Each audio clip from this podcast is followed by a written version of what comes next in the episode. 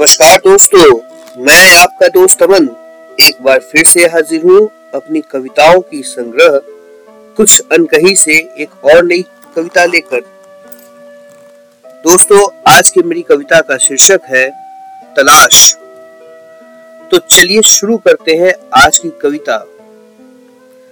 तलाश। खुद से रूबरू होने की सूरत तो बने। खुद से रूबरू होने की सूरत तो बने। कभी दिल मैं भी खोल सकूँ, महोरत तो बने। भरा है लावा दिल में इतना कि पिघल जाऊँ मैं। भरा है लावा दिल में इतना कि पिघल जाऊँ मैं। कभी फट के निकल जाऊँ, ऐसी नौबत तो बने। है यूँ तो कई बात जो है सुनानी तुमको। है, यूँ तो कई बात जो है सुनानी तुमको।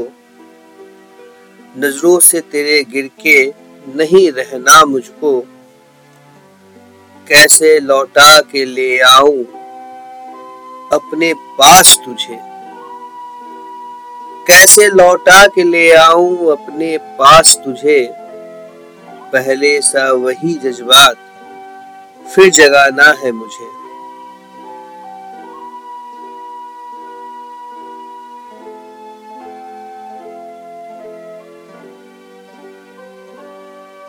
तेरी हर जिल्लत है मंजूर मुझे। तेरी हर जिल्लत है मंजूर मुझे। दिए है जो भी इल्ज़ाम, सब है कबूल मुझे। तुझे खो देने का डर ही काफ़ी है। तुझे खो देने का डर ही काफ़ी है। बिना तेरे जीना नहीं मंजूर मुझे। तुझे पता है, मैं नहीं, मेरा गुरूर बोलता है। तुझे पता है, मैं नहीं, मेरा गुरूर बोलता है। जो मुझ पर है चढ़ा, मेरा शुरूर बोलता है। नहीं मुझे पता कितनी दफ़ा मैंने तोड़ा तुझको। नहीं मुझे पता कितनी दफ़ा मैंने तोड़ा तुझको। नहीं परवाह तेरी होके मगरूर सरफिरा बोलता है। मुझे मालूम नहीं कि मैं क्या बोल गया। मुझे मालूम नहीं कि क्या मैं बोल गया। अनजाने में ही मैं दिल ये तेरा तोड़ गया। न जाने क्यों इतनी करवाहट है मेरे अंदर। न जाने क्यों इतनी कड़वाहट है मेरे अंदर। जब भी मुँह खोला, कोई जहर घोल गया। बड़े सुकून से बैठा था मैं खुद को समेटे हुए।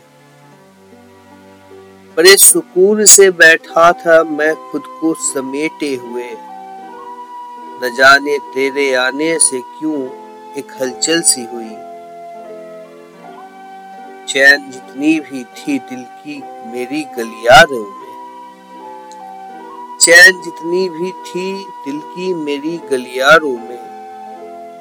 तेरे आहट, तेरी आहट जो मिली, ना जाने कहा सब खो गई। तेरी आहट जो मिली, न जाने वो सब कहा खो गई। उम्मीद करता हूँ आप सभी को मेरी ये कविता पसंद आई होगी।